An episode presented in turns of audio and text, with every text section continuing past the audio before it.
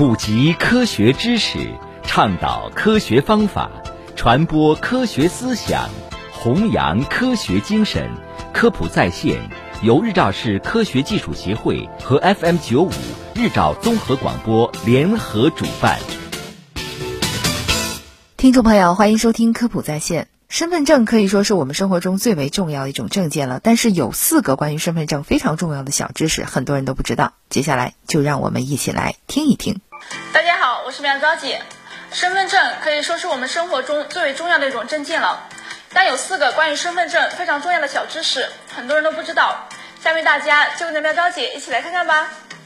一，十六周岁以下也可以办理身份证。很多人都误以为身份证需要等到满十六周岁才可以办理。其实，根据我国现行法律，小孩出生后只要报了户口就可以申请办理身份证了。这样，孩子有了身份证，节假日带孩子出门旅行，或者给孩子办理一些保险等业务的时候就更方便了，再也不用带着户口本了。二，身份证是有有效期的。二代身份证的有效期有四种年限，年龄在零到十六周岁。发五年有效期，年龄在十七到二十五周岁，发十年有效期；年龄在二十六到四十五周岁，发二十年有效期；年龄在四十六周岁以上的，发长期有效的身份证。如果您的身份证快过期了，最好是提前三个月去当地派出所办理。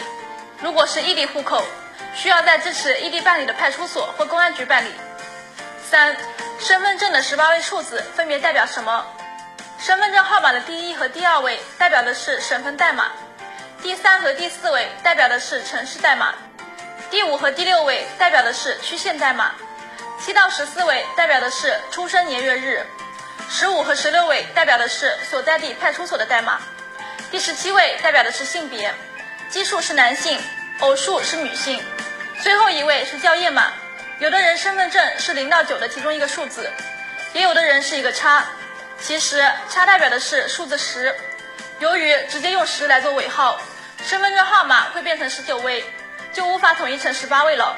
而叉是罗马数字的十，细心的朋友就会发现，我们生活中大部分的钟表用的都是罗马数字，所以用叉来代表十，既合理又能保证身份证号码依然是十八位。四，身份证是靠什么来读取数据的？我们打开手机的闪光灯。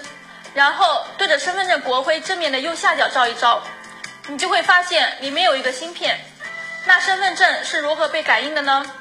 大家仔细看，身份证的周围是有线圈的，感应设备通过发射电磁波给芯片供电，然后通过线圈就能完成数据读取了。